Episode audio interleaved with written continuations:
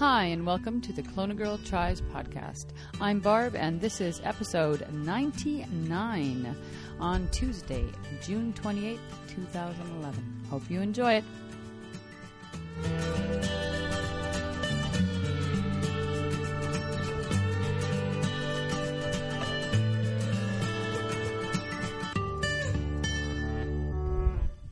Ninety-nine bottles of beer on the wall, ninety-nine bottles of beer. You take one down and pass it around, you got ninety-eight bottles of beer on the wall. Holy cow. Ninety-nine episodes? What the heck? I've been doing this just a little too long, I think. Well, anyway, welcome back to the Kelowna Girl Tries Triathlon podcast. And yes, it's me, Barb, aka Kelowna Girl. Well, what, three weeks been gone by? I've been super busy. What else is new? It's June and it's a little crazy at school, as you all know. Life of a teacher. Report cards, year end stuff, field trips. Oh my God, I'm just totally overwhelmed. And every weekend I've had a lot of um, you know, family responsibilities, uh, one race after another, just too much stuff going on. So it's all good, it's all good, but uh, you know, it takes so long. I can't believe I'm so fit and ready for that race. Then I take a week off to recover, and I start getting back to running, and it's like I'm starting all the freaking hell over again. You know, my legs just feel like cement when I get out there, and I'm taking walk breaks and and I'm busy, and then after work I'm exhausted. Wada wada wada. Anyways, um, I have been out. I've been taking just doing a few runs, taking it slow and easy, and got out and for a trail run. Last weekend I did 10k, and that felt like a long run. Uh, I'm not too too worried about it. Just want to try and get my conditioning back, and then I've got the um, San Francisco Half Marathon for fun, July 31st. Um, nothing else serious between now and then. Slightest chance I might do the Desert Half, uh, Half Iron um, as a relay with Eric and his brother. They want me to do the swim. you know how hilarious that is when it comes to swimming. But anyway, I digress. Uh, that may or may not happen on July 10th. We'll see, but I'm not going to like train for it or anything. And uh, right now, I just got to get through the school year. Oh my God, we go right till June 30th. You know, I know, I know. It seems really late to all you Americans, especially because you get off like weeks and weeks ago. But we don't go back till after Labor Day. Like school goes back September 6th or something. And um, yeah, and our contract's up, and we we've just taken a strike vote. And by the time this comes out, uh, I can tell you that I'm sure, I'm sure that we're going to be not on strike, but we're going to be on work to rule and uh, work slowdown come September. And uh, oh, the BC government, I'm not going to get political on you too much, but I am going to have a little mini rant in the fact that the government of British Columbia is such. Oh, they just make me furious, absolutely furious. They're completely trying to strip our contract even further than they did, even after the Supreme Court has ruled after seven years that the last contract we had, which was seven years ago, they actually had in- introduced legislation that was completely illegal. And the Supreme Court has finally ruled that, hey, they have to rescind that legislation that stripped our contract from the last time. But no, they're not going to do it. So, anyways, teachers are not happy. I don't even care about the money. I just want to keep um, the the contract that I have, keep it in place and not have all of my uh, rights and things that I've worked hard for uh, over the last, you know, 20, 30 years of of having a contract, have it stripped off. Anyways, that is just a little sidebar of ranting. You may hear a little more of it over the next few months. Um, other than that, I have not been swimming. I have not been biking. I'm just trying to get at least two runs in a week. I have been doing a core workout that Gordon from This Running Life, Gordon Harvey, um, mentioned to me. It's on Beginner Triathlete. If you check my daily mile, um, you'll see it on there. It's kind of a cool core workout it's called Around the World. And um, so I've been trying to do that twice a week right now. And uh, yeah, that's all. So I haven't done anything else, just it'll all happen in three more days as kids and one more day of of admin time, and then I'm done as of next Thursday. Uh, I have to move my classroom this year as well, just from one room to another. So I'm packing everything up, and next Thursday I'm going to spend all day moving boxes and junk from two doors down. But I volunteered to do it, so I'm not complaining. But it's just going to be a little bit more work to do that too. Anyways, uh, none of that is related to triathlon in any way, and I apologize to anybody who's brand new and listening to this and thinking, "What the heck? I wanted to hear about triathlon." Um, I have a couple of things to talk to you about today. Is it going to be helpful to you? I have no idea. But first of all, um, I've got some audio to play because today, actually, Saturday, uh, was Eric's Xterra Duathlon, and he had a great race. And I'm going to play some audio that he and I recorded just after the race, and we'll uh, give you the re- the content on that. And I have a little more audio I recorded with the same little crappy microphone recorder. Uh, my some thoughts about swimming and uh, just my my latest idea about swim training. And I have a bunch of shout outs and some emails to share with you. Some excellent race reports have been sent in, and I'd like to share those with you today. And um, yeah, just to, and some shout outs to some awesome, awesome people who have left me some uh, um, reviews on iTunes. Uh, you know, I'm, of course, because I'm Canadian, I, I log in as a Canadian in, in Canada. And uh, unless I go to your country and have to unlog in un- no, what's unlog in? Is that a word? Is that a verb? Unlog in? No, I have to log out and log back in uh, as the United States or Australia or whatever. Um, I don't see your reviews unless I specifically log in. So every once in a while, I log into the United States one, and I found like there's three or four reviews in the last month. So super thanks to those people. So I'll mention that later. Anyways, yeah, I got a few race reports. One from Sarah, one from Nikki, uh, one from Fred, uh, John. I think I mentioned John's last week. I got to go check and see if I did that or not. I don't think so though. Yeah. So, anyways, um, yeah, a bunch of them, and uh, it's all going to happen in a little while. So, here's the first bit of audio, and anything else I want to say? Hmm, I'm trying to remember. Big blank space of time. Yes, that's me trying to remember. Gosh, I hate getting old. Eh, whatever. If it pops into my head later, I'll mention it. All right, so for now, here's the audio from our race report of Eric today. Well, hello there. Hello? What? you got the recorder? What are you doing? I'm lying down relaxing. How come? Because I raced today. Are you tired? Yeah, I'm kind of tired today after the race. So we're sitting out on the deck in the sunshine. It's about 4:30 p.m. Saturday afternoon, and Eric did his Xterra duathlon today. So why don't you tell us a little bit about how it went today? What were your expectations, and what was the day like for you?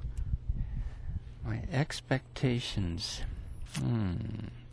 I was worried about my uh, soreness in my right leg, behind the knee, and in my calf. So I relaxed four days beforehand and really didn't do anything. And surprisingly, today that calf and that behind the right knee didn't bother me at all. But the left calf was sore at the end. But overall, um, I felt really good felt really good. So, the race itself, um, I probably did better. Why don't you talk a little bit about the course, what the course is like, and because it's an Xterra, so for anybody who doesn't even know what an Xterra is, tell them what that is, and tell describe the course because you've done a few Xterras now, but every one is different, isn't it? Yeah, it sure is because every place you go to do an Xterra is different. Um, started down at lake level. It was in Vernon, a little north of Kelowna, in a park called Ellison Park. And it started down at lake level. And the first run, oh, I can't even remember how long that run was 2.75? Yeah. 2.75 kilometers. Oh, uh, gee, I was just written down the elevation changes, but I think it was probably about 200 meters worth of elevation change in um, two and a two and a half, two point seven five kilometers. So in other words, you're climbing up from the lake, climbing up from the lake to a parking lot, and then you're climbing up again, really steep, and you're not running, you're walking up to sort of the top of a bluff, kind of the peak of the circuit. And then you end up uh, winding your way through woods with a little up and down, very nice run.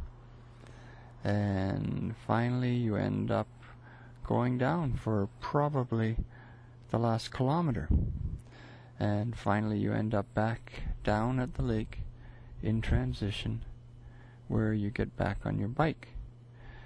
And go up and up and up and up, kind of the same way you ran up, you biked up now to the same elevation up to a road. And then you get over in the actual bike trail section, a single track, a very windy, uh, up and down, uh, switchback, single track, very smooth. People who are half decent mountain bike riders will flow through it and uh, not have to get off their bikes hardly at all. But people who don't put much time into mountain biking will be jerking along quite a bit and have to get off and get back on and off and back on. And so, uh, bottom line, lots of variety in times. So, knowing what kind of cyclist, mountain biker I am, um, would I have been one of those get on, get off kind of people? Um, yes. More get off. no, you wouldn't have liked it one little bit. You would have been scared much of the time. That's why I was volunteering instead. Yeah, but it wasn't a dangerous course. It really wasn't. It's not like a rocky, rocky course. It's sort of just uh, there's some roots and uh, a lot of dirt and stuff like that. Nice course to ride, very pleasant. Kind of riding I like to do, anyways. And then you uh, end up coming down again and going on a bit of a pavement. And uh, the last two, three Ks of the just over 12K course would be on pavement. Basically shooting down to the lake again, shooting down to transition. And I hit a, a maximum of 50 kilometers an hour in that section and keep in mind, it's mountain bikes, not road bikes. So it's pretty fast. And uh, we had to keep our eyes open for uh, traffic, I guess. And kids. And kids. And it's a campground. You're right. You're right. So back to transition. And put the bike away and get back on my feet and start running again. Instead, except instead of doing one circuit of that course this time. You had to do overall kind of two circuits, not coming down quite as far for the second circuit, but uh, you still had to do two circuits. So, anyways, um, I ended up at the finish, and I felt like I still had a bit of gas left in the tank, and uh, it went really well, and I was actually able to run across the finish line, looking like a runner, which was kind of fun with Steve King, of course, saying how terrific I was and everything. Not really. I'm just kidding.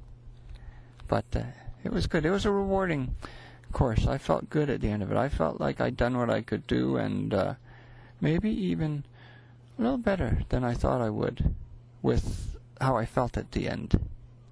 So, so was this course harder or easier course than the one you did in Phoenix? And how would you compare your your um, um, performance today to that of your one in Phoenix? My performance today was And how do you compare the course? far better, but it's a different race. Keep in mind, it's a road bike in Phoenix, and it's a mountain bike.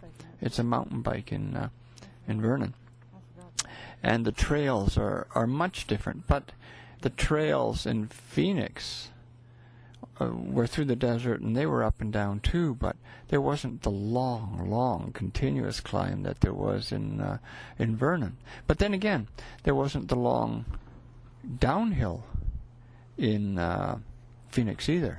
That uh, your run though? Your run was way better now, wasn't it? my running, my running overall is much better now. So yeah, like I was really, really tired in Phoenix. I had just, I just beat the heck out of myself in Phoenix, and uh, I didn't beat my the heck out of myself today. It it felt nice. It felt good. But uh, I mean, I worked hard, and going up the hill, it felt really tiring. Like my legs were tiring as I was plodding up a 45 degree angle hill. You know, it was it was steep. So this was the first annual Xterra event um, in Vernon. So Critical Performance, our friends Rob's, Rob and Carmel Swan are trying to get Xterra in, and it's been sanctioned by Xterra Canada. And so it's you know it had a fair amount of support, but kind of by the time you get the permits and everything, only it was about three or four weeks maximum before the information could get out, and a lot of people didn't even know about it. So overall, the race had, I think, 31 registrations. I think there were 29 or 28 people who actually participated, um, and there were duathl- There was a duathlon with two lengths, short and long course, uh, which is basically like sprint and Olympic distance. And then there was a triathlon, which was had a short and a long distance with 30 athletes all together. Most of the people did the triathlon, probably half and half uh, for short and long course and there were three people that did the duathlon. Eric, who happened to be the oldest athlete of the day, um, another young man named Eric, who was the youngest athlete. He was 15. So Eric and Eric were the two bookends, and then there was another fellow, I think in his 30s, who was doing his very first um, Xterra and wasn't was very much a beginner. So we had a the young man was 15 and he's a biathlete, so he hadn't done a lot. Um, but he was a, you know, he's young and he was a quick runner. So he was ahead of you on the run after, but you weren't that far behind him when you came off the run. And then what happened on the bike? Well, what happened on the bike was I passed him, and then I think he got up close to me to, again. But uh, finally, I, I really dropped him. I dropped him on the on the bike, which was rewarding. I enjoyed doing that. Um, and passed a lot of triathletes. Mention that. Not a lot. I passed maybe three, four. Okay, but but there's only, if you take into consideration, there was only um, twelve sprint athletes in total, and only maybe half of them had gotten out before me. So as it worked out, there was only one of the sprint triathletes who beat me across the finish line. I think I was third across the finish line overall. Wasn't I? Uh, yeah, something like that. I can't remember. I was. Triathlete, yeah. And then the 15 year old beat me. Yeah. You were very close to being third across the finish line. So the duathletes started at the same time as the sprint triathletes, but of course the sprint triathletes started with their swim when the duathletes started with their run. But they were fairly close by the time they all got on the bike. They were they were they were all intermingled, and Eric passed a few uh, on the bike, and so and one of them passed you? Okay. And then ultimately, um, he finished. I guess you were the third, third or fourth, something like that, to cross the finish line. But uh, there were only three duathletes altogether. You came overall, you came in second because the young Eric passed you on the last run.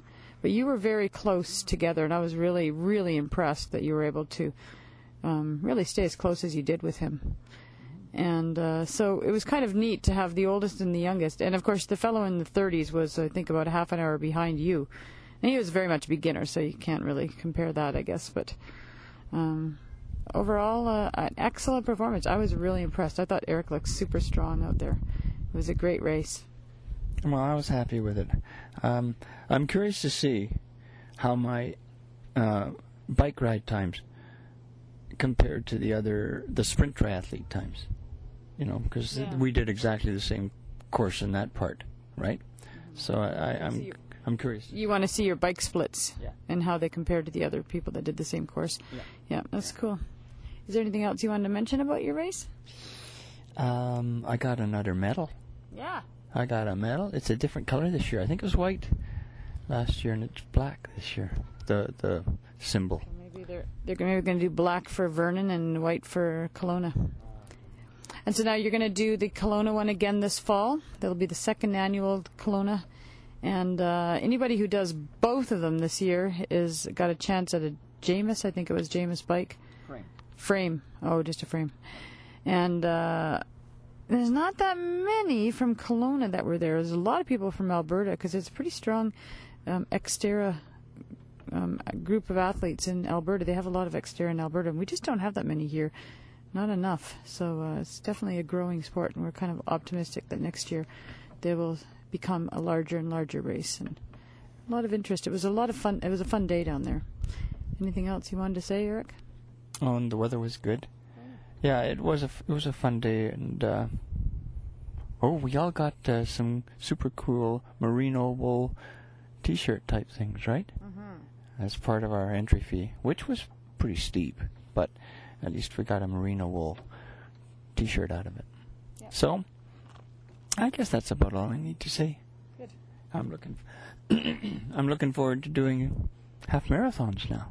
Yep. Yeah, that's next on the agenda, huh? Okay. Yeah. So next on the agenda is the San Francisco Half Marathon. So because Eric was doing this race and because um, Rob and Carmel are friends of ours, and I work with Carmel, I uh, went up and volunteered. Um, I enjoyed volunteering. It's kind of fun and exciting to be out there and be a part of it and to help out, especially with people I know. And the only downside was I wasn't able to see Eric cross the finish line, but I did see him out on the course.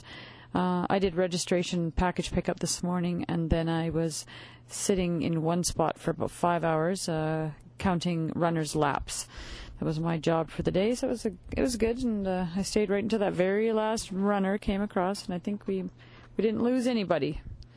So it was a, a good day, and I had a lot of fun. And I kind of wish I'd, well, not kind of, I really wish I'd been able to see Eric cross the finish line. But other than that, I did see him really close to the end, so I was able to give him his big cheer. Just didn't see that last two minutes. You were moving and smiling. You know, often Eric doesn't really smile and wave at me when he goes by and I'm cheering him on. Yeah, because he hates running, he says. Anyways, all right. So good times, good race, and uh, next up, uh, I got three more days of school, and then I can start getting my running back, and we're gonna get to down to San Francisco and have a fun half marathon. Alrighty, bye bye. Okay, so. Sorry, Eric's just chatting with me. Um, yeah, you know what else I want to talk about today? And I'm going to stay out here instead of going into the house on my computer with my better mic. Um, I got this new idea about swimming. Swimming. And first I thought it was kind of a goofy, I'm trying to avoid swimming idea, but now I think it actually has some validity. So let me tell you about it. So, first of all, as you know, I'm not a big fan of swimming, but I don't mind swimming itself, but I just don't like all the time it takes and yada yada. So I didn't really do much swimming before my race. I knew I could get out there and do the distance. I just wasn't too worried about losing a few minutes. And I know some of you think, oh, that's bad. And I'm setting a bad example probably too, right? But anyways, for me, the swim has always been just finish the swim and do your best. And I don't even swim really hard when I'm swimming in a race. I uh, I actually do intervals so that I keep my heart rate from going crazy and getting nervous. And uh, despite my extreme lack of swimming this year, I I lost uh, one minute on my sprint try, and it was the minute I'd gained last year from my extreme amount of swimming. And uh, my half iron, I lost. I think it was four minutes or four and a half minutes. I lost. Was slower, um, but uh, there is a quite a bit of evidence to suggest that perhaps at least half of that, if not more, was due to the course being longer than last year. So I lost anywhere. I'm going to say anywhere from two to four minutes on my uh, on my half half Ironman. I think I really believe it was only two minutes I lost, and that would make sense because I swam about the same pace as I did in my on my sprint. So, anyways, I'm thinking, okay, so why did I lose this time? What is it about swimming that you know by by not swimming? What am I losing? Because I'm pretty sure my technique is pretty much the same as last year. You know, I have a um, a, a passable technique. I'm sure it could be better, um, but it's not a bad. I'm not a bad swimmer. I'm not. I don't have bad technique. I think my belief is that I I don't have the strength in the pull, and by not swimming, you know, I've lost some upper body strength. That's what I think, and so I don't pull as hard. You know, my our shoulders get a little tireder when I was swimming and when I'm racing, and so here's my thinking.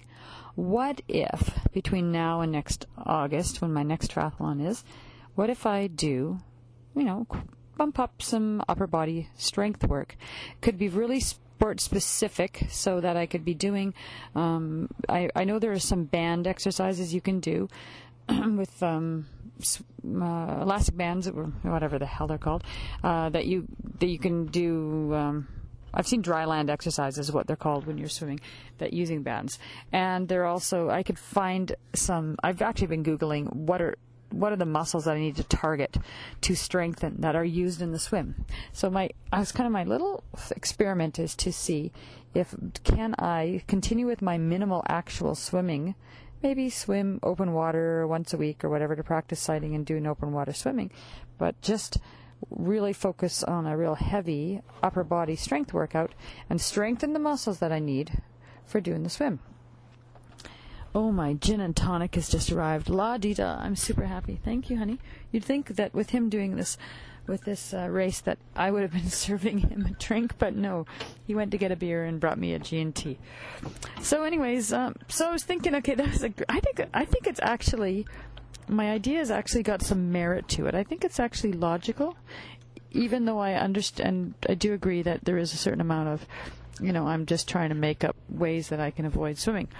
So, but I'm going to see if it works because the worst thing that can happen is I'm going to continue to just swim the way I've always swum, and so I don't think I'm going to lose any more time between now and next August if I just keep up my maintenance swimming. Uh, so, there was my thought, and that's what I decided to do. And then, lo and behold, I decided to listen to Tri Swim Coach, the podcast, uh, a couple days ago and uh, I listened to it periodically. He had interviewed somebody. I can't remember who he interviewed.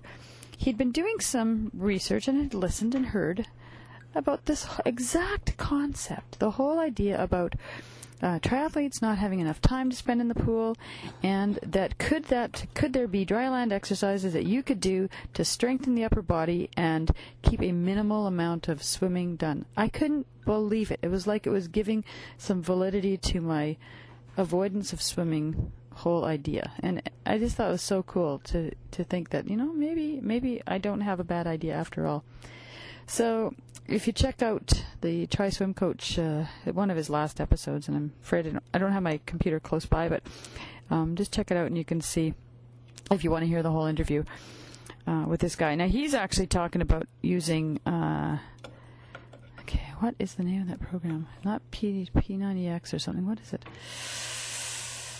Mental block. No, it wasn't that one. It was something else.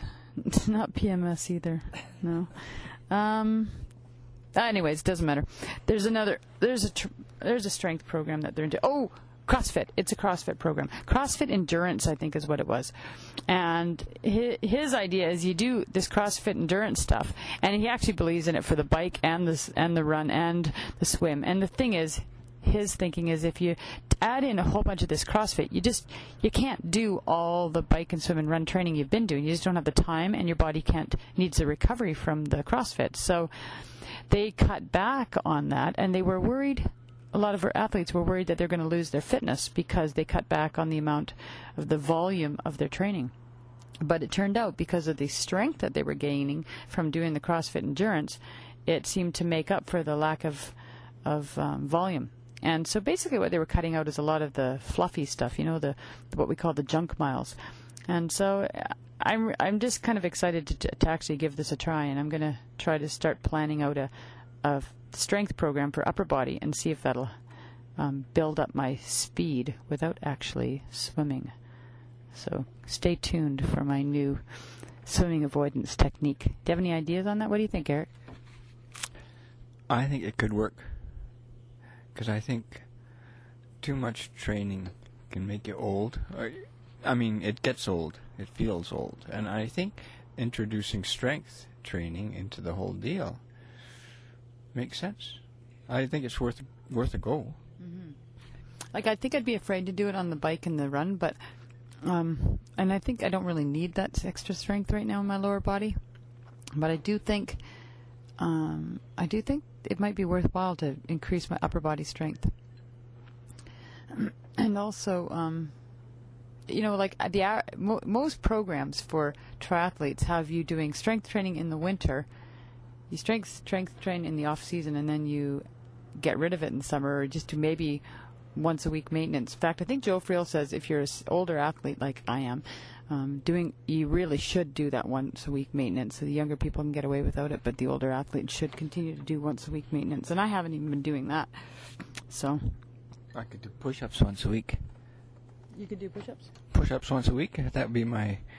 You, you've been doing push-ups more more than once a week, though, haven't you? I have. You've been doing them like. I'm them getting like good at them again, and and uh, Andrew in Australia had better watch out. Andrew Clement. Well, you know, since you stopped, well, not stopped, but since you cut back on working at the beer store and you're not hauling as much beer, you were starting doing the upper body strength to sort of maintain your your upper body muscle strength that you've really found you've gained this this year with uh, hauling flats of beer around, right? Yeah, yeah, and not hauling flats of beer so much anymore because the bonus beer isn't there anymore. Yeah. That's kind of discouraging. It's not such a unique job anymore. So I'm cutting back. Anyways, that's good. All right. Well, I don't know. I don't know if I have anything interesting to say now. Cheers. Cheers. Cheers. Clink. Your beer and my gin and tonic. Yeah. Life's good in the sunshine. Life is good in the sunshine. All right. I'm going to go uh, sign out and then I'm going to read a bunch of race reports. We've had some, I've had a whole ton of email in the last uh, couple of weeks and um, I'm going to go read those in a couple of minutes. So I'll be out in a minute.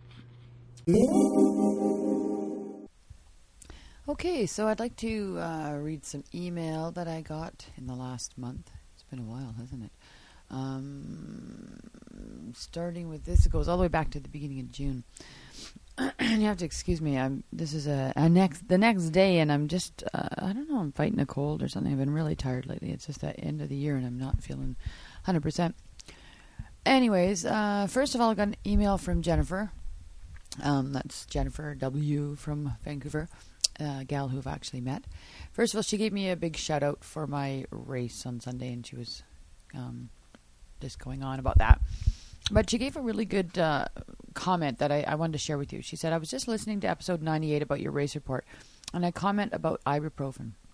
Ibuprofen is processed through the kidneys, not the liver.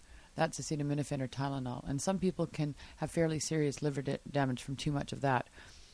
Um, they've been doing some cautions. Uh, there, there have been some cautions recently in the medical community about taking ibuprofen during exercise versus after. Since it's processed through the kidneys, it can affect your hydration levels and lead to problems, especially if we're doing longer distance endurance type races or training. Obviously, it didn't hurt you in this race. I just wanted to offer the warning for your listeners. And uh, congratulations. And she might be, actually, I think she's already registered now. She's coming down to Kelowna in the fall when I'm doing my, hopefully, my marathon at the end of uh, October or the middle of October. Anyway, she also sent me a link to um, sportsmedicine.about.com, and it was about uh, NSAIDs and the article that she had read, and she just found this for me. And because I, I had kind of flippantly made a comment, and I guess you have to be really careful not to make flippant comments, that I'd taken some ibuprofen and I said something about my liver. Uh, too too bad for my liver, uh, and I knew it wasn't good for something inside me. But uh, she corrected me that it's the um, kidneys. And in the article, I guess the biggest concern from the article is that um, taking taking ibuprofen during a workout does not protect you in any way. It doesn't prevent or reduce any muscle soreness later. Um, it does. It will reduce your perception of muscle soreness while you're exercising, but it doesn't prevent any injury to you. Um, and it's the I guess the warning is that it can mask pain, which would c- lead to increased risk of injury. And that part, you know, I was pretty aware of. I mean, I knew that my goal was just to get through and not feel the pain, and um, I kind of wanted to mask the pain actually. Um, but the next section, and this is the part I really want to make sure I share with you. Further studies have cautioned that uh, during ultra distance exercises, such as an Ironman triathlon, it's associated with an increased risk of exertional uh, hip, hypno, hypno hip hyponatremia. Hyponatremia, hyponatremia. You know, I don't think I've ever said that word out loud. Hyponatremia. I know what it is, um, and that's when you take on too much fluid uh, and dilute too much fluid in your system, and diluting your blood. Uh, researchers believe that this effect is likely due to altered renal or kidney function. The issues related to altered kidney function in athletes are not hard to imagine. Poor fluid transport and restriction can lead to dehydration, hyponatremia, hyponatremia, and at the extreme kidney failure. And they talked about um, a one real life study using the 100 mile Western States trail running race. And the research measured the influence of ibuprofen during this race, studying runners in two different or three different groups. And so um, they found that the reported delayed onset muscle soreness and stuff like that was all the same. And basically, the bottom line was to be really cautious if you're in longer races. And uh, all right, so just get that out there, and thanks very much for that, Jennifer. and just going to go up through my my uh, bits. Um, hi, Barb. This is from John, and I'm just going to skim through. I th- this one's a tough one to read because he's got a lot of a lot of compliments in here. I don't like reading the compliments out loud; it makes me embarrassed. But um, he enjoyed the last podcast. That was my race report, and uh, yeah. Anyways, he says I I play your podcast through my car radio on the way to work, and I was shouting encouragement to you all the way. And then he said, and I laughed at this part. Truth be told, I'm glad your swim got worse, as you get what you pay for in triathlon, and you didn't take your swim nearly seriously, seriously enough this year. You need to focus on that, Barb. And thank you, Coach John. You're right. I know, I know. But you, you'll hear, uh, I think I've already played the recording of my my new swimming strategy. So let's just see if that works. Okay. Um, uh, he gave me compliments on my cycling. Um, podcast is a great advert for triathlon. If we ever get post rate blues, it's going to help to ignite the spark. This was particularly important for me as I'm struggling with confidence in open water swimming just now, and I had to pull out of a half iron in Wales a few months back. The race would have been this weekend, but way earlier in the year. It was nice knowing that y- you and I were training for the same distance for races a week apart on two different continents. Um, and he also mentioned he's got a new puppy. There's a bit of family adjustment to cope with, so the extra non-training time has been very helpful. I've got a new few sprints lined up and managed a race three weeks ago. Completed the pool swim unscathed. So it's a matter of building back confidence in open water swimming at a time.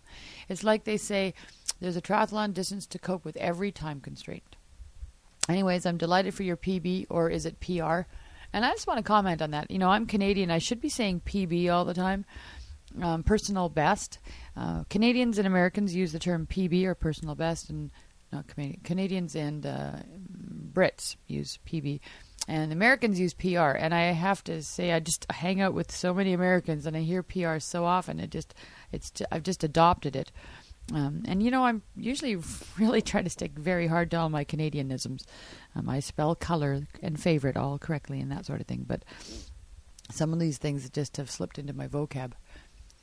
Uh, he also mentioned it was gratifying for me as a self-coached triathlete, so I, because I managed to coach myself into a fairly decent race. Uh, so thanks again for the excellent podcast. Keep them coming. It's from John. Dare to try life. Uh, so thanks very much, John. Appreciate that. And I think you're smart. I think you're really smart in pulling out of the half iron. You know, a half iron is a is a big distance. It's a tough race, and I really do believe unless somebody's an extremely accomplished athlete in all the areas, it's not one to be jumping into and taking lightly. Of course, you know my opinion, everybody, on jumping in and doing an Ironman in your first race. Yeah, you can do it, but you know, it's sort of nicer to be able to get out there and have some confidence and feel good and enjoy it and not hate it by the end of it or in the middle of it. So, getting out there and doing a bunch of short races to build up your confidence, baby steps, people. Baby steps is how you get there when you're just starting out in something new. Then we got a race report from Fred. Fred. I started to say friend. My friend Fred says, Hi, Barbara. Thanks so much for your podcast. Thanks for all the tips and fun. I'm sending you a report of my first sprint triathlon. Um, it, he has type 2 diabetes, and sports is his way to manage it. In Ireland and in the US, diabetes is spreading like wildfire. We must take action. Triathlon is for me a way to take less insulin and regain some insulin sensitivity and feel great. So here's his report. I completed my first sprint triathlon during the Triathy in County Kildare, Ireland, in 1 hour 50 minutes, and I finished 732nd out of 744 finishers. Here are my split times.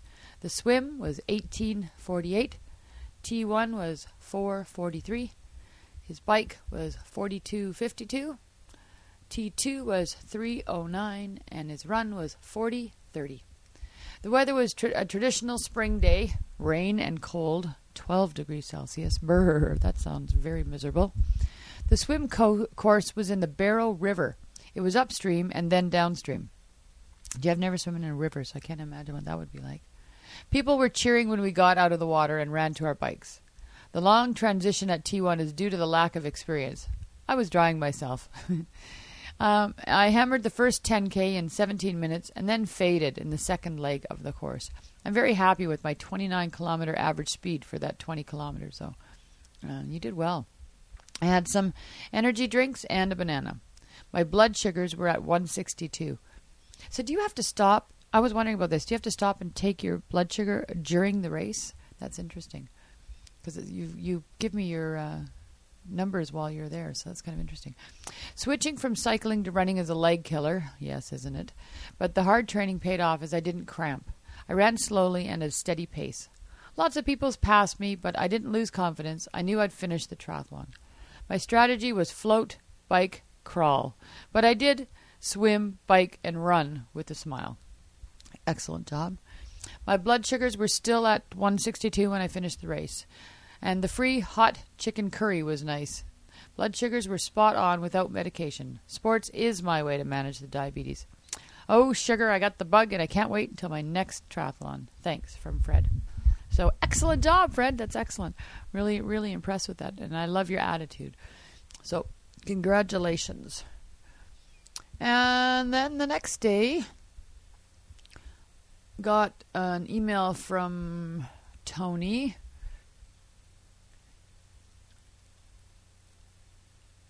And, oh, he just was saying, Hope all is well. Love listening to your podcasts. This year, took it up a notch to half iron. July 9th is approaching fast. I'll drop you a note afterwards. So he's got his race coming up. So good job. I'm looking forward to that. All right. And then we got a, an email from Sarah. Sarah, who we, uh, Cabacona Tri Girl. So we get to hear from her frequently. I love that. Nice to keep keep our um, tabs on people. So here is her relay, race report. June 4th, I did the New Bry Try. This is a sprint distance try, and I was a little nervous about it. Hang on, I got to drink my coffee. Maybe that'll help me get my voice back. All right. I swam all of three times since last fall. okay, Sarah, you're sounding a little bit like me. I hope I'm, my bad habits are not rubbing off on you. So I didn't expect a stellar swim time. Swim was a half mile, 1720, and she was 7 out of 15 in her age group. T1 was 124, fourth out of 15 in her age group. Yes, and no kidding, 124. That's super fast for T1. Bike, 14 miles. I was hoping for 17 miles an hour, but I didn't feel that fast on the bike. 4901, 17.1 miles per hour average speed, which is 27.6 kilometers an hour. She came in 12th out of her out of 15 in her age group. Excellent job. Uh, T2 was another fast boy. She is fast in T2. 130 and she came 10th out of 15th in her age group. She said she went out the wrong direction as it wasn't marked and I was spaced out. You know, I always go go to my bike and I walk um, my exits two or three times and I look for you know like little posts of things that will help me trigger my memory and everything and no matter what when I get into that excitement of the race I I always have to stop and think and often get lost so I hear you her run was 5K. She was hoping for 35 or 36 minutes because she doesn't have her speed yet. Uh, she did 37.2, not too far off. That was a 726 uh, per minute per kilometer or 1224 mile. She says black, but hey, you're working on it, you're getting there. 15th out of 15th in her age group. She's kind of, I think you're really a lot like me in running too, aren't you? And her total time was 146.25. She said, um, I was 14 out of 15th in my age group and 320th out of 362 overall.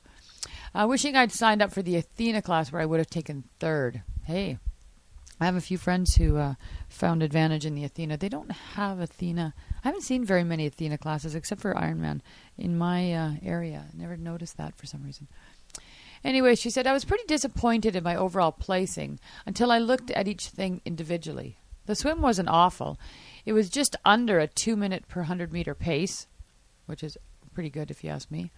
I normally do better, but I kind of had a weird panic type thing, and I kept looking, wanting to look up and do the breaststroke and breathe. We swam to the other side of the lake and back rather than a rectangle rectangle type thing. I was tired after the swim, but I hopped onto my bike.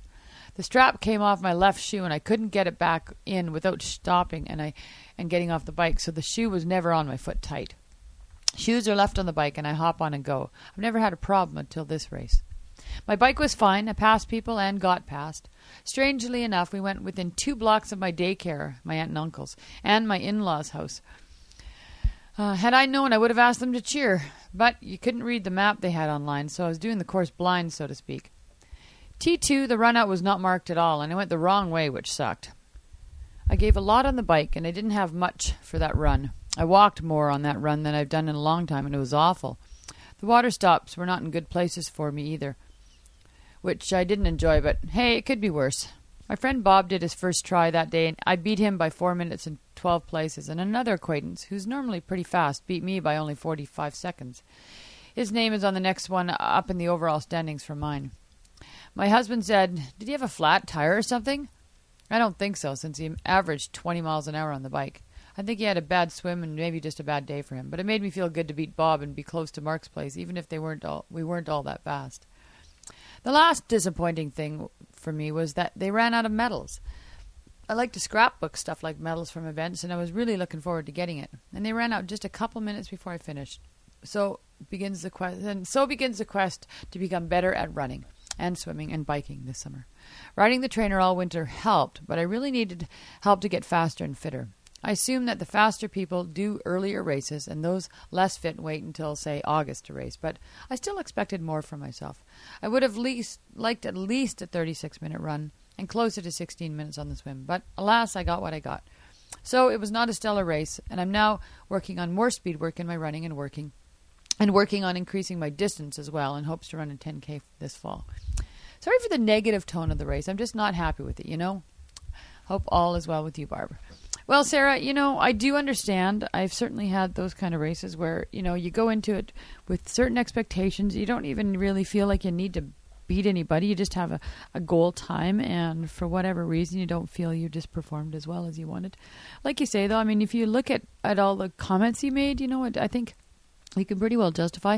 And yeah, you, you did three swims, so you weren't expecting a stellar swim time. I think sounds to me like the biggest thing for you to continue to do is work on your running. And heaven knows that is something that I've had to do constantly is working on my running. So I wish you well and uh, keep plugging away at it. All right. Uh, got an email from Chad. I was just chatting with Chad actually. And uh, Chad from the Can Do Try podcast. We haven't heard an episode from him lately, but he just did Gosh, you know what, Chad? I don't remember what's the name of the race he did. Um, he did an Olympic tri distance, anyways, and he got 12th overall. He was second in line to get into Worlds, and sadly for Chad, um, the fellow that was above him decided to go for it to go to Worlds. So now Chad is really committed. He is going to work on his racing, his time, and see if he can just knock another 5 or 10, 15 minutes off his Olympic distance time. That's a big challenge. But you know, he's a pretty committed guy. He, I may be seeing him in August because the Apple Triathlon in Kelowna happens to be uh, Canadian National Championships, and so the top ten spots of every age group is uh, World's uh, qualifier. And uh, so he may come down here and see if he can do it. Now, the Olympic distance is pretty competitive here, but the sprint isn't too bad. And often there's only 10 or 12, 15 people in the sprint distance age groups, anyways. At least my old age group.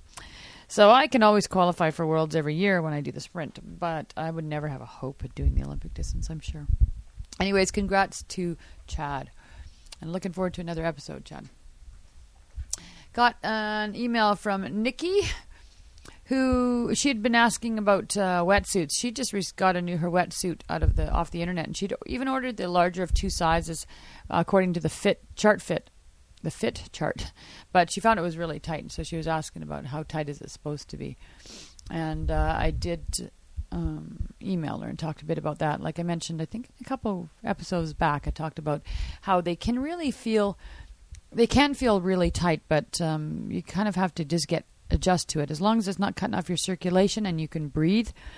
Uh, you know, and if you have if you have an opportunity before a race to get in and have a swim or two in your wetsuit, I, I strongly encourage it. Even if it means you have to go into a swimming pool. I mean, I know they say you shouldn't go in the pool with it because of the chlorine, but if I think I don't think one or two swims is going to kill it. Um, and the advantage of having an, some experience in a wetsuit is, uh, you know, it's invaluable. So just give it a really good rinse, and yeah, you'll get a few weird looks at people in the pool, but who cares? Just do your thing. It takes a little bit of time, and remember that when you're in a race situation, you're going to be really excited, and you're you're going to you'll that that whole feeling of of uh, tightness could be kind of exaggerated at the beginning. So just relax and try and be calm and swim calmly at the beginning. Don't try and swim super fast if you're feeling um, nervous about the swim or you're feeling um, it's feeling kind of tight just because of that. It may very well be that you'll just relax into it and you'll be fine. So, all right, uh, Reggie sent a race report for the first triathlon. It was a super sprint with a 200 meter pool swim, 12k bike, and 2.5k run at Henley on the Thames in the UK. So it's so cool that we have listeners uh, from so far away. I love that. Okay, so here's the background. I started running two and a half years ago. I did a duathlon last year. My main sport is golf. I'm a seven handicapper. Yes, golf is a sport. After every round of golf, I ask myself the following questions. So I'm going to apply these questions to my triathlon event. These questions allow me to focus on the positive. Here we go. What a great idea. What did I do best? Stayed relaxed and calm. I worked on really trying to enjoy every moment of the race. What did I learn? I learned that doing the tri sessions at the gym, like swimming in the pool, straight onto the spin bike, and then onto the running machine, really gave me great insight on what is expected. Significant moment? The final part of the bike leg was a really steep hill. Oh, that's a killer. After riding mainly on my own, uh, then all of a sudden I saw loads of riders struggling. One guy was in the bush vomiting, and some people were off on their bike walking up. I felt great and powered my way past about 10 people. Now, this felt really good. By the way, the guy vomiting in the bush passed me on the run. Ha ha ha. That happens to me all the time. Best decision?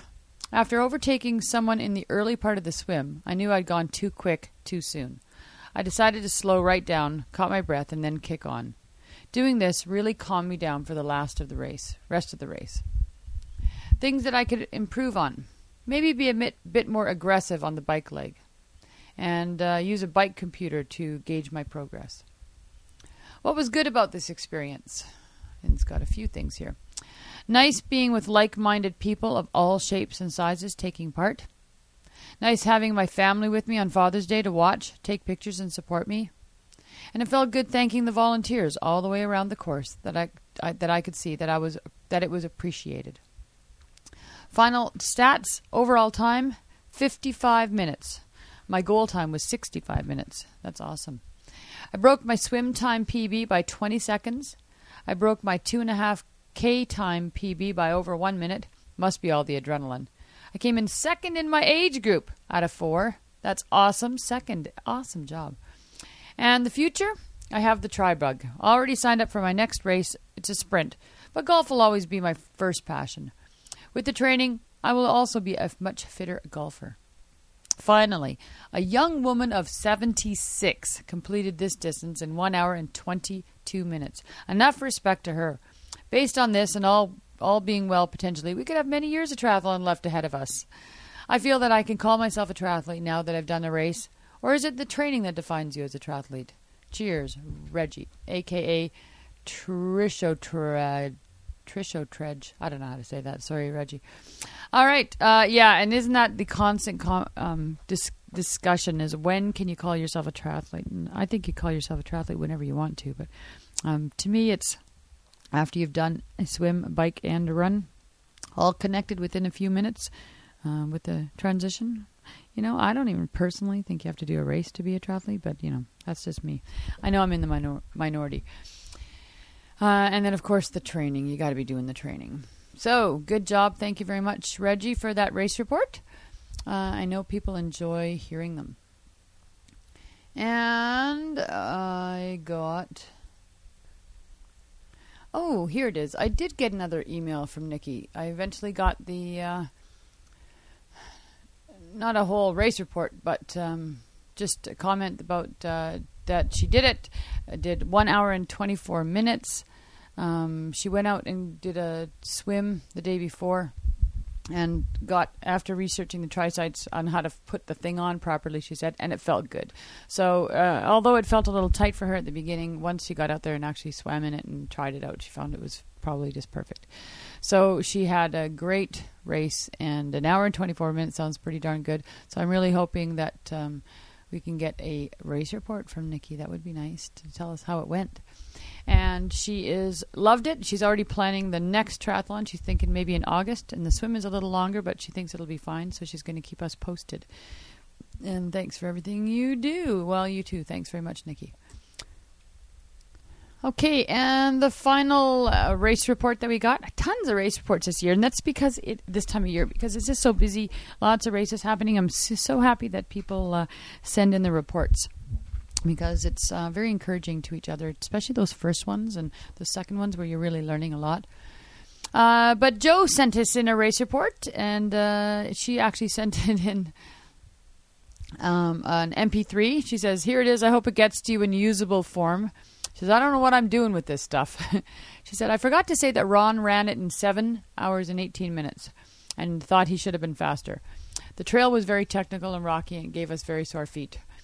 And uh, she said, Sorry, I wasn't going to record it again. I guess she's had some trouble recording it. But you know what? If you're like me, you probably get to be really uh, picky about what it sounds like. And anytime I record things to send to other podcasts, I always end up doing it like five times before I'm happy with it. So uh, I can totally relate to that. Anyways, I'm going to pop that in right now. Here is Joe's race report.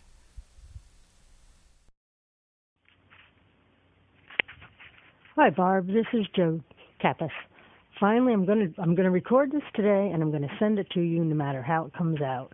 I'm having nothing but trouble with my phone. Either I have a dead battery or it decides it won't allow me to record. Um, anybody out there listening, do not buy a Samsung Continuum Android phone. It is awful. So I'm trying to call my race report on my 50K. But as a quick beginning, I will tell you that I ran a sprint triathlon today. It's been two weeks since I ran the 50K and I got third place. And it was very hard when I tried to better my time from last year. I got fourth, and I bettered my time by about a minute. I was kind of disappointed in that, but looks like I just improved over the right across the board. A little bit faster in swim, a little bit faster in bike, a little bit faster in run. So I got third, but I lost second place by 22 seconds. That was kind of a heartbreaker. Anyway, here's my report on the Laurel Highlands 50K trail run. In Pennsylvania, out near Johnstown, Pennsylvania. Uh, runs from Ohiopyle up to near Johnstown. If you run the whole thing, it's 70, 70 miles. Right now it's 77 because there's a detour on it. So we ran the 50K version of it. And uh, it was kind of a last minute thing. I've tried. I've been trying to run a 50k. I backed out of one, and then I quit one halfway through and just took a finish in the 25k. So um, my husband saw this one and he said, "Well, why don't we try it? You know, it's going to be a lot of walking because it had a lot of hills. It had 6,000 feet of elevation gain." So they you park at the finish line, and they bus you to the start. So I don't know if you've ever done that, but it's a little scary getting bused 31 miles away from your truck, knowing you got to run back to it. They did have a cutoff on the uh, at the 19 mile aid station. You had to reach that within six hours. So we get to the start, and and ultra starts or even 50k distance are, are more laid back. Like people don't take off like a shot, but they do run. They were running a pretty good clip. Immediately started uphill. It was a little muddy on the trail there because there was kind of water running down it. I didn't really want wet feet for nine hours or however long it was going to take me. So I was trying to jump around the mud puddles, and everybody was running, and I didn't want to run uphill, but everyone else was running. And then I look ahead and I saw, ah, there's a girl walking. Oh, right, we're going to walk. Nope, she started running again when she realized that nobody else was walking with her. So I finally, after a while of running uphill, I finally stepped aside and like a train of people go by me. And then started running again and then stepped aside again and let another train of people go by. And then I just started walking. Found my place towards the back. so it, it went pretty well. The first eight miles was the hardest. There's a lot uphill and there was one really long uphill. Um and you know, in a long race like that, you, you tend to find people, and you're back and forth with them. There was a group of three that I would pass, and then they would pass me back. And there was another woman I got to know. Her name was Lori, and we chatted off and on. In fact, I gave her some uh, Endurolytes at the one aid station because she was cramping at the first aid station at 11 miles. The aid stations are really far apart. There were only three of them. It's it's kind of a disorganized race. They assume everybody knows everything. Like they think they only have repeat people coming back, and actually they're trying to encourage extra, you know, new people to come, but but they need to do a better job at that. There's not a lot of information. Um, it was very hard to find results. After you know, it took like a week, and uh, and uh, just the website. There wasn't a lot of information, but we made out all right. so get to the first. I started out with 40 ounces of water in my bladder in the backpack, and I had a, a little carton of coconut water that I had frozen and then thrown into the compartment where the water bladder is to try to keep it cold. That didn't work. So I drank I drank all my water and I even drank the warm coconut water. By 8 miles I was out of water. And I was also hungry and and I couldn't eat anything because I didn't have anything to drink. So I did have half a peanut butter and jelly sandwich on the bus on the way over and some water, so that was good. But when I got to the 11 mile aid station, I was really, really thirsty and I, and I was hungry. So they had soda, Coke, or Pepsi. Oh my goodness, I couldn't believe it. So she, and they had ice. That was the most amazing thing. I've never been in a race like that where they've had ice at the aid stations. And this is a trail, you know, you're out in the woods it's a actually a hiking trail. It's a very nice hiking trail. People we saw a lot of backpackers on it. You know, people take days to to do it from one end to the other. So I had I had a cup of soda with ice, and they filled my bladder for me about halfway, and uh, put ice in it. And then I took another cup of soda with me, and I started out down the trail just walking, and I ate my other half a sandwich. I thought I ate my other half a sandwich. Turned out that when I got home that night, I still had a quarter of my sandwich. I had only eaten a, a quarter of it. But and then I had some pretzels and some animal crackers, and I ate them. I have a lot of trouble with gels. I I think it's the maltodextrin, but I'm not sure. But most gels make make my stomach upset. I did have some honey stinger gels with me, which I seem to tolerate a little better. But last time I ate one of them in a race, I felt really bad. So I was a little leery of using them. They were like for an emergency if I really started to feel, you know, slow. Um, they had ginseng in them, which works like caffeine. And I also had some caffeinated sport beans with me. So I ate my sandwich and I ate my crackers and my animal crackers and my pretzels and and then I started running again. At this point, um you're always up and down. So I tried to walk the ups and run anything flat or downhill and it, it was working pretty well. I, I tried to not walk on the flat, but a few times I did. And uh, the water lasted till the next aid station. That was mile 19, and I made it there in five and a half hours, so I was well within the time limit. I had passed a young man sitting on a on a rock. He had the most amazing beard you ever saw, this great big beard. And I asked him if he was okay, and he kind of hesitantly said yes. And then when I got into the aid station, like a mile or so later, they asked if anyone had seen someone on the side of the trail, and I said, yeah. He said he was okay. Somebody said, oh, they said somebody said he was having trouble. Well, then he shows up at the aid station, and they he told him he had an upset stomach, so they gave him some soda. Actually, I gave him some soda because I was standing by where they were pouring it, and uh, he he thanked me, and then I left the aid station, and I had more soda there. I've decided that Coke or Pepsi or whatever is awesome in a race. I love it. and and and I had another peanut butter and jelly quarter of a sandwich there too, which seemed to go down really well. There was a lot of walking in this race because you know there were so much so many hills. So a little ways down the trail, here comes a guy running past me, and and he stops and he turns around and says, "Did I thank you for giving me the soda?" so I said yes. Then he took off running. Um, I eventually passed him later on after the last aid station. Um, got to the last aid station at 26 miles, and they were closing it down. All they had left was warm water, and it tasted awful, and Gatorade. So I drank two cups of Gatorade, and then they fill, he filled my bladder, and he filled it completely full. I don't even think it could hold that much water. So I got partway down the trail, and I, I actually yanked the the drinky part off the tube and let drained out like more than half of it. I only had five miles to go, and uh, you topped out over a ski hill. And we uh, we got up and we, there was a big pond up at the top of the ski hill. And i actually walked around that and i kept thinking i should be running. But i walked it anyway because i was really tired. And uh, got down and then i started hearing thunder rumble. They had said we might have a thunder and lightning storm. So as i got i was just headed down i i assumed I, they don't show any elevation chart or anything on the website so we were really kind of blind we didn't even know what the elevation gain was till we got the information off the off my garmin so, oh, by the way, my husband was running it too, but he was way ahead of me.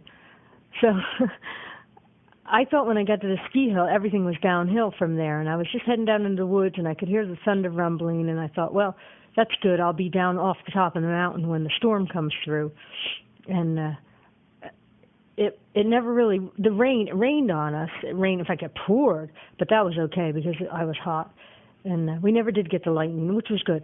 So I felt pretty good after mile like 27. I started running, and I'll tell you, I ran like almost the whole rest of the race. I I did walk a couple of the little steeper hills because I wasn't done with the hills. You still had to go up and down all the way to the finish line, and uh, I was running and I was running hard. And um, I passed the group of I passed one man who was stopped on the side Oh no, I didn't pass him. He passed me right back again. He was doing something, and that's why I passed him. And uh, he passed me right back, and he went on ahead. And then I caught up to him. He was with the group of three that I had seen, you know, several times throughout the day.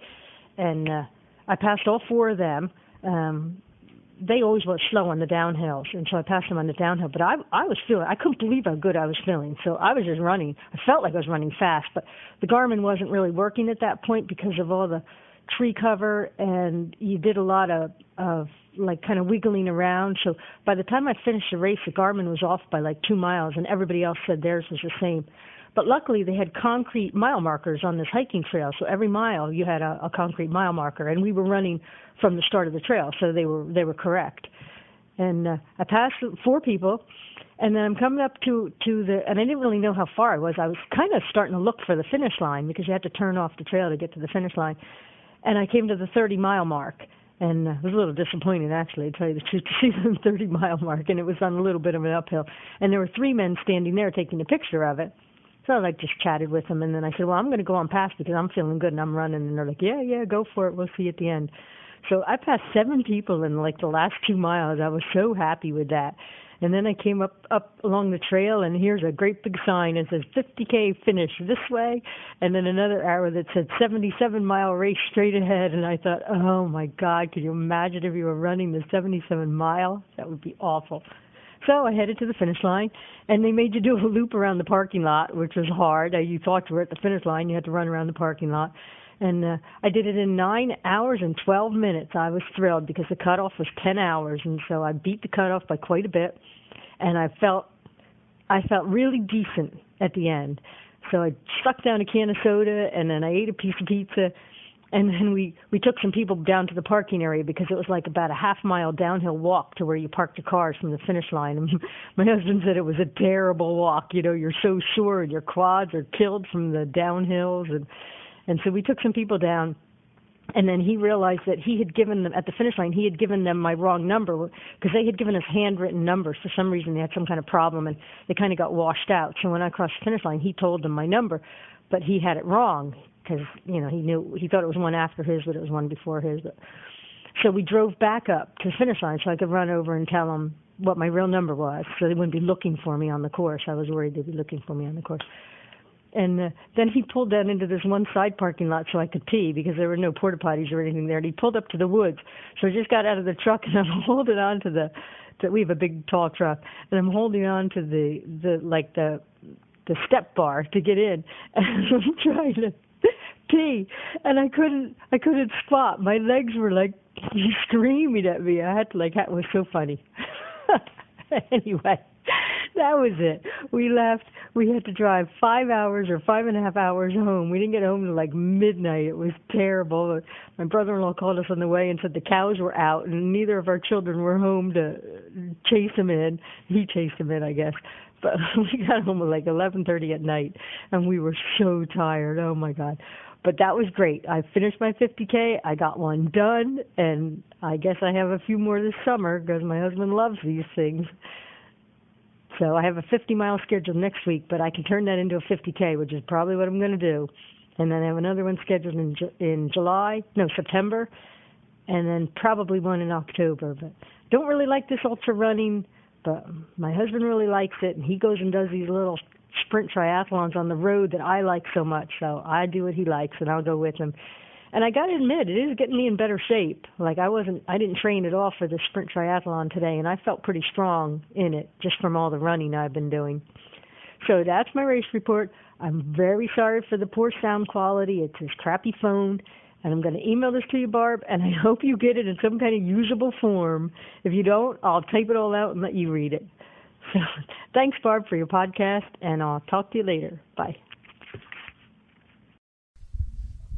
Wow, what an amazing accomplishment, Joe. That is so amazing. You've done so well. And you know, I just I just can think back because, you know, you've been sending me the odd race report here and there for, you know, since I started doing this podcast and the growth that you've you know the growth that you've seen over the last few years is pretty amazing.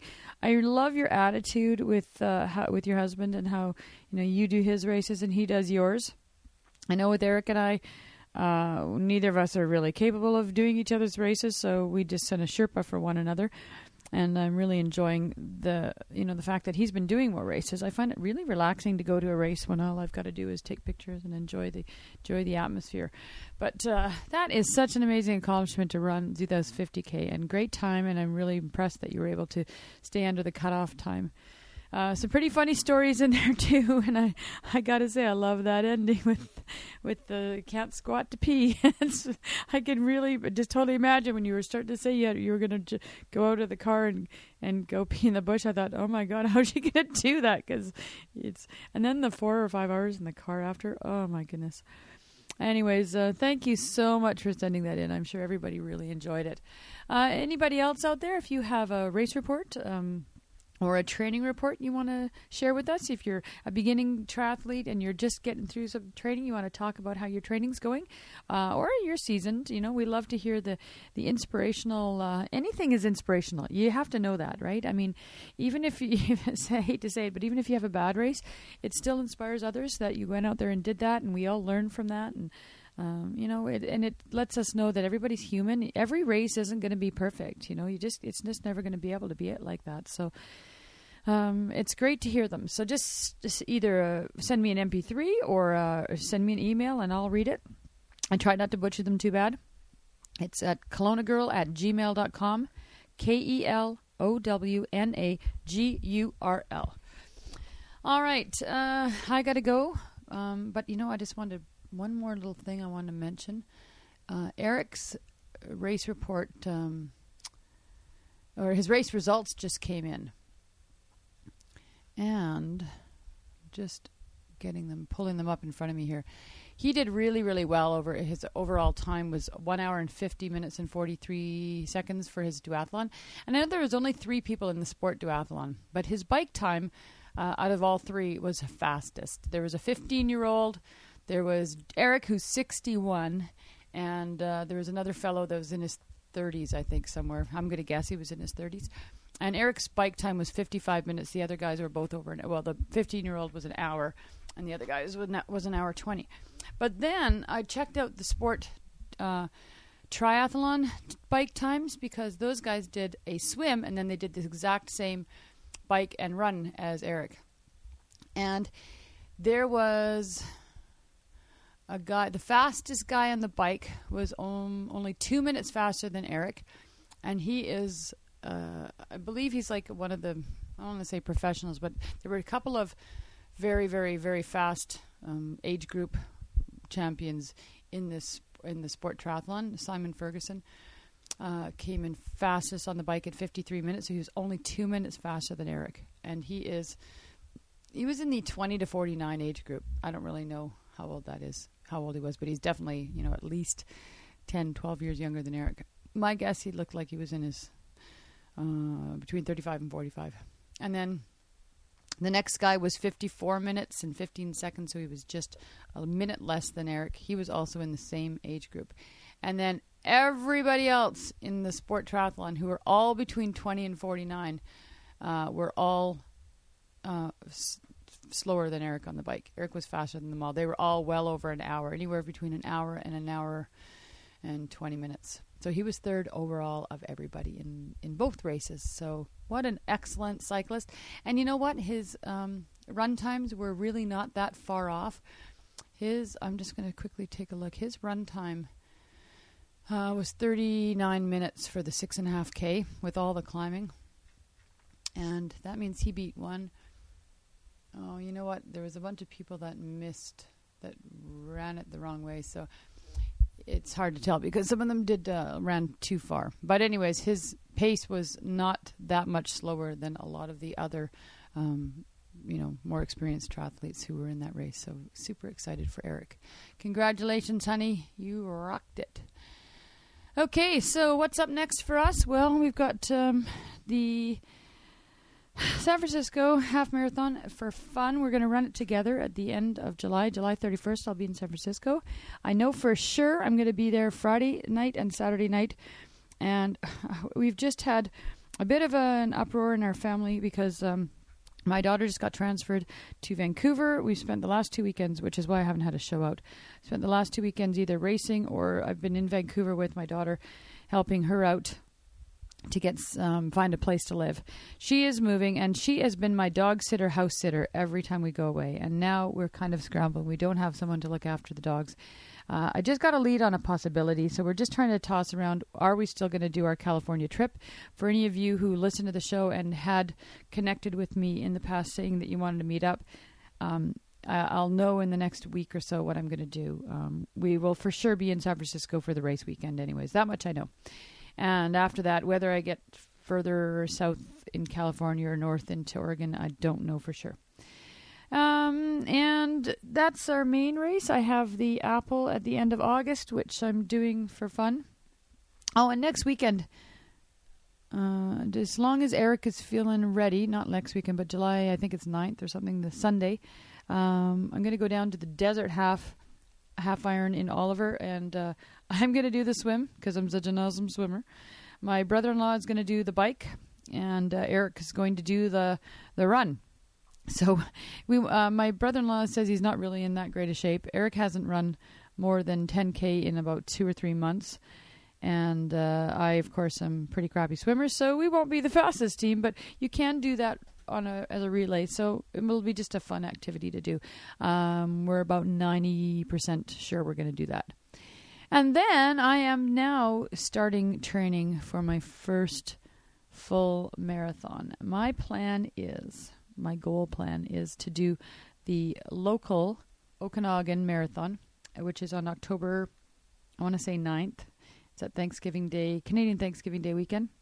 Also happens to be the weekend of the Worldwide Festival of Races.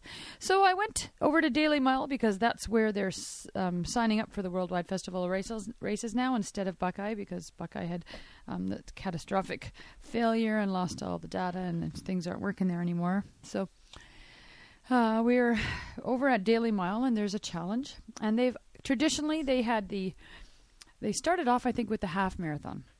And then one year, I think this is the sixth year running now. Then they added the Kick the Couch 5K, or perhaps they started with both. Uh, so the first year I did the 5K, and then the next year I did the Zen Run 10K.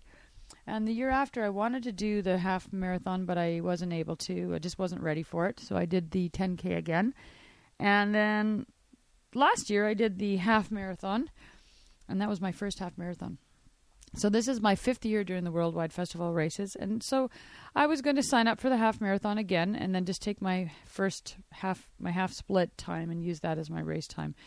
And then I thought, hey, how come we don't have a marathon in this festival of races? I mean, all these guys are marathoners. So I emailed uh, Nigel from Running from the Reaper and uh, Zen Runner from, well, he's got a multitude of podcasts, uh, Slow Runners Club or whatever is his current one, and um, Steve Runner, and said, hey, you guys, because they're the main ones that organize it all.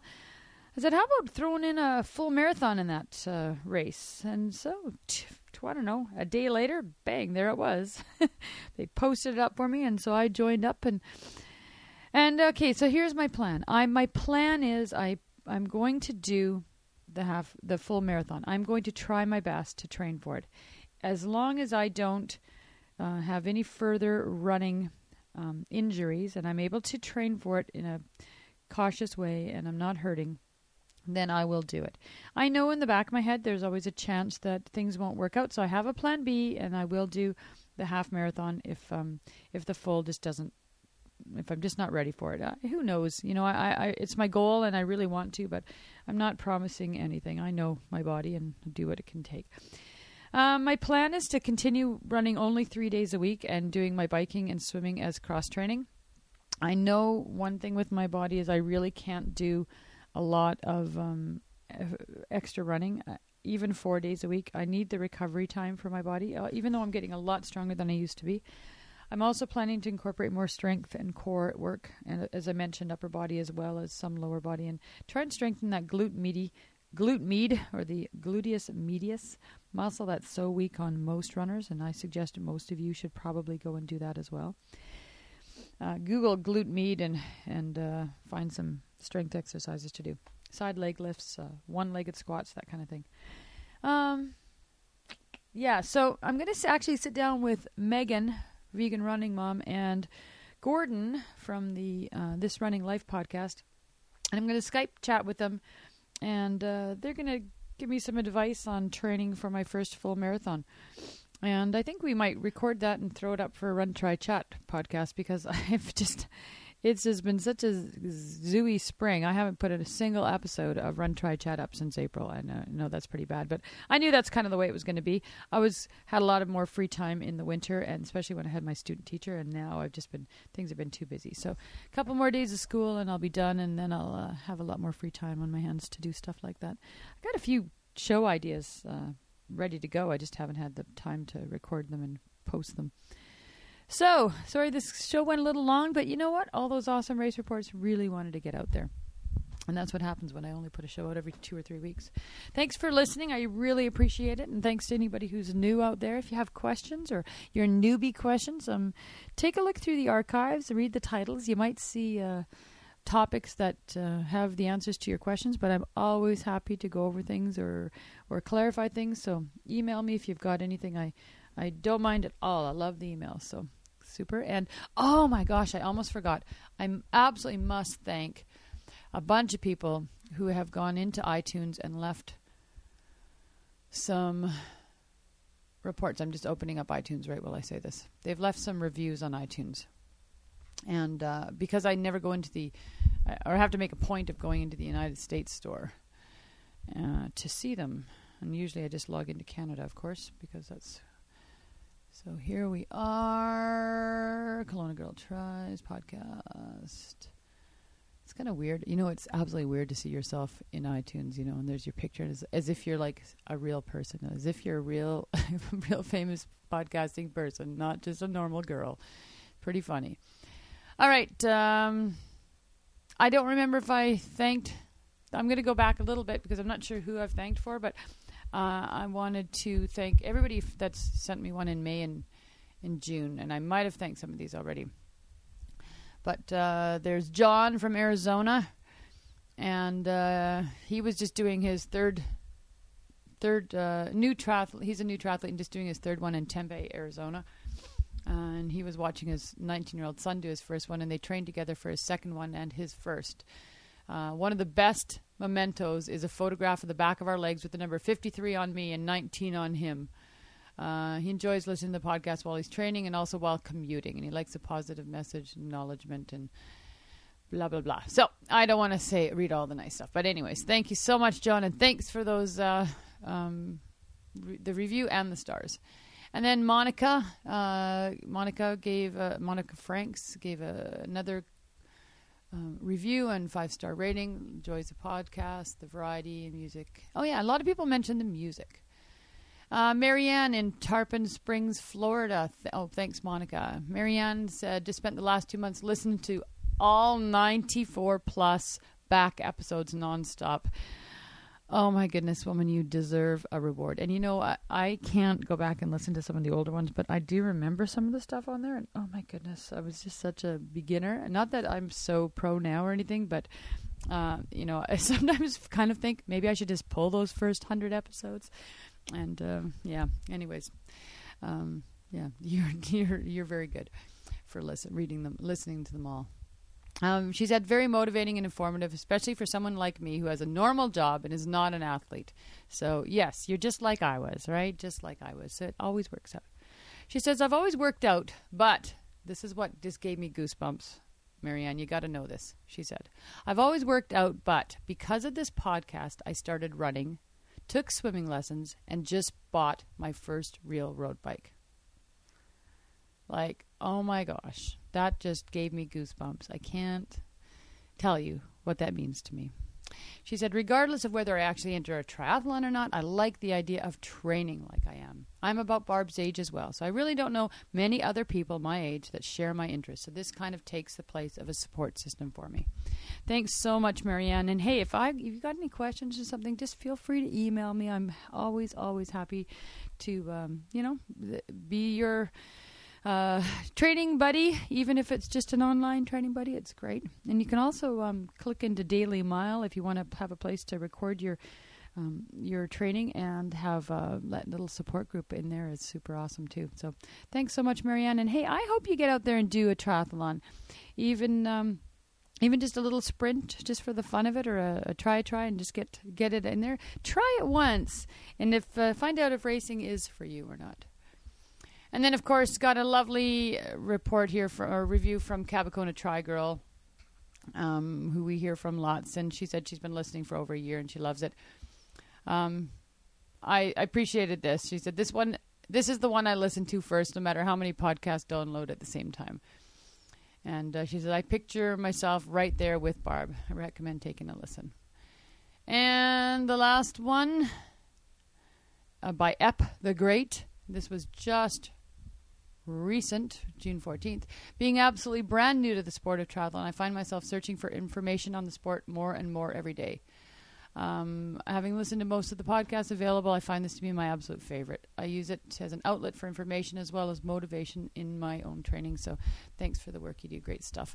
Thank you so much. Uh, you know, I do feel so often that you just you sit there and you're alone in your office and you're just yakking away and you think, oh goodness, my family is always wanting me to shut up, and uh, I'm sure that they would never want to listen to me yammer on and on. So I sure do appreciate the feedback, and I know you've always got the fast forward button there. You can get through if I go on too much about anything.